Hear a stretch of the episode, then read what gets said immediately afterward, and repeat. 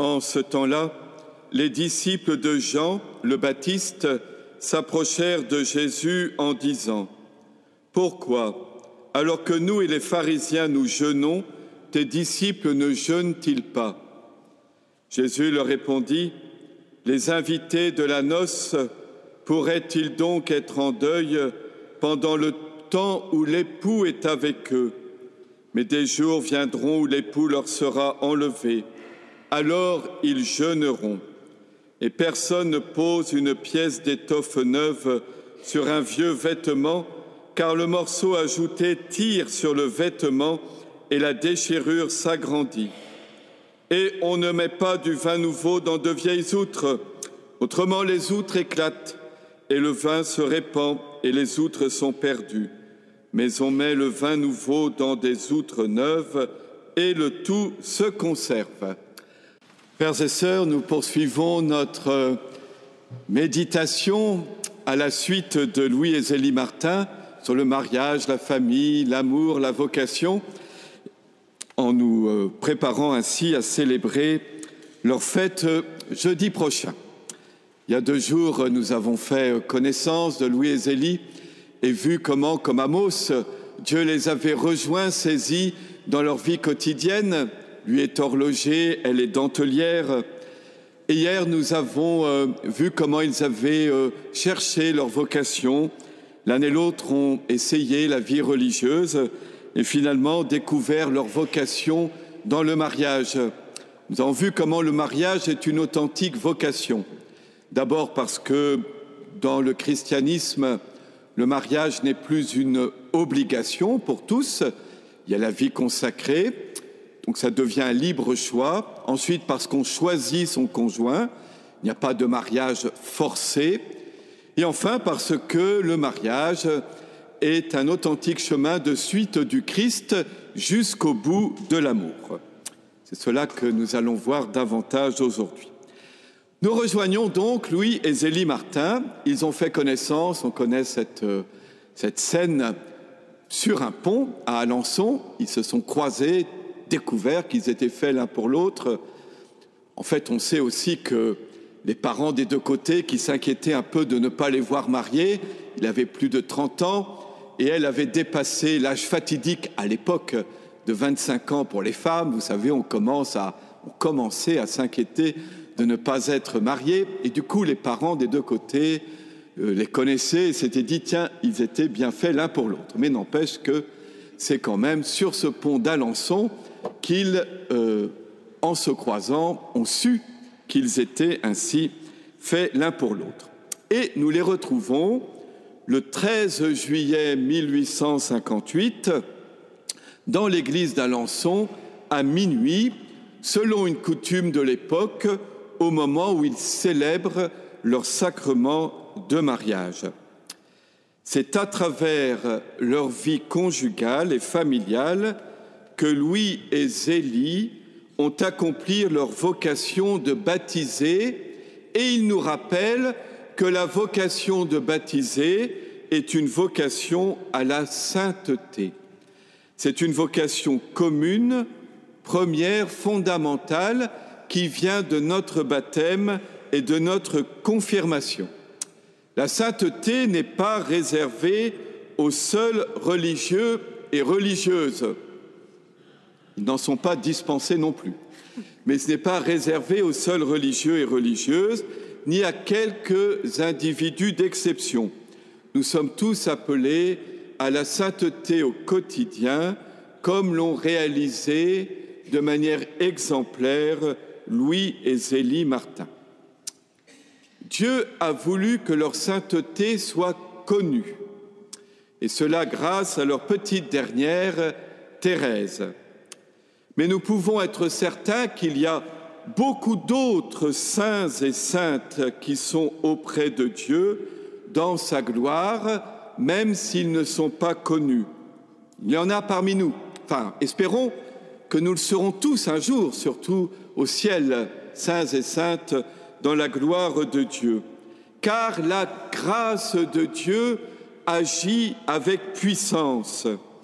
Il y a les saints canonisés et la foule des saints inconnus.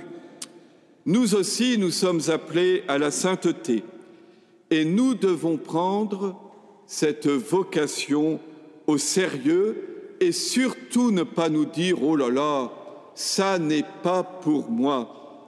L'amour de Dieu est tout puissant, sa miséricorde est inépuisable et du plus grand pécheur, Dieu peut faire le plus grand saint.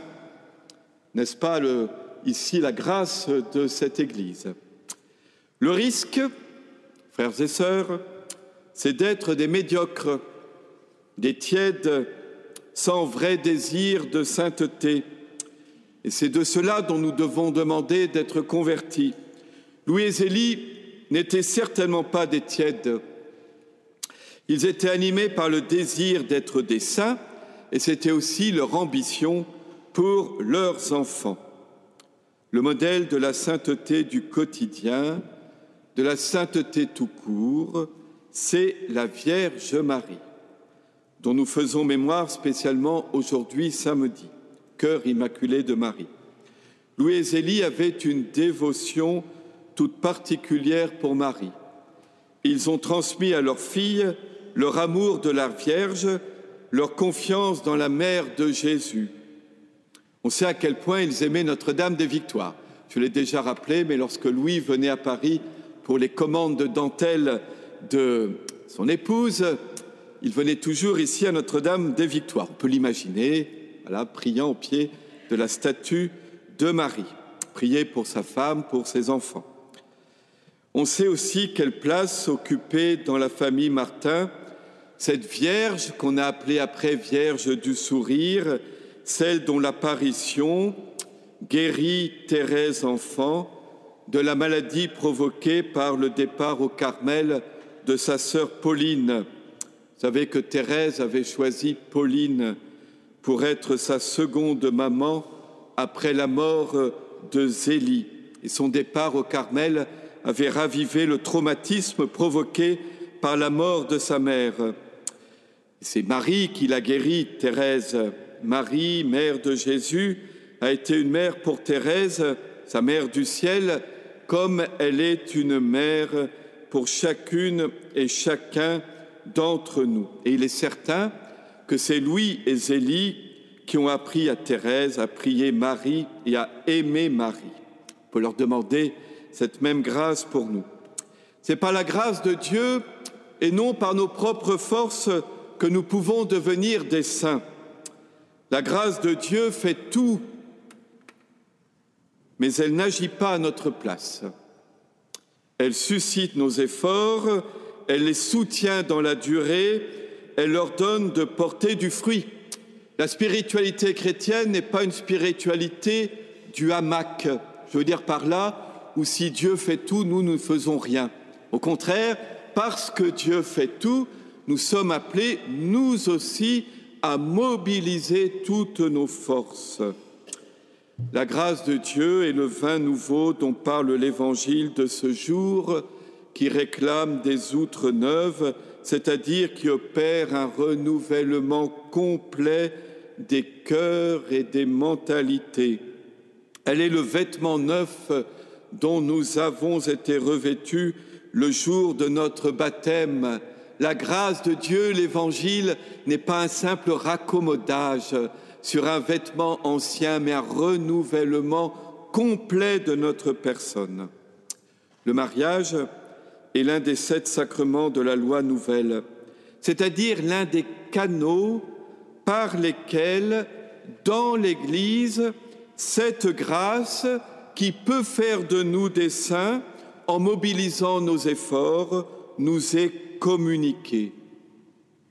C'est à travers des réalités visibles, des gestes, des paroles liturgiques que Dieu commence dès cette terre à nous faire partager sa vie éternelle et son amour. Chacun des sept sacrements est une réalité visible qui signifie cette grâce invisible et qui nous la communique. Et l'alliance des époux est ainsi le signe de l'alliance d'amour indéfectible qui unit le Christ et l'Église. Et les époux, unis par le sacrement, participent à cette alliance, à cette communication d'amour. Les époux ainsi sont appelés à devenir saints dans et par leur sacrement de mariage et non pas bien qu'ils soient mariés. Et c'est pourquoi Louis et Zélie ont été canonisés ensemble par le pape François en tant que couple. Et dans l'évangile de ce jour, nous avons entendu cette question de Jésus.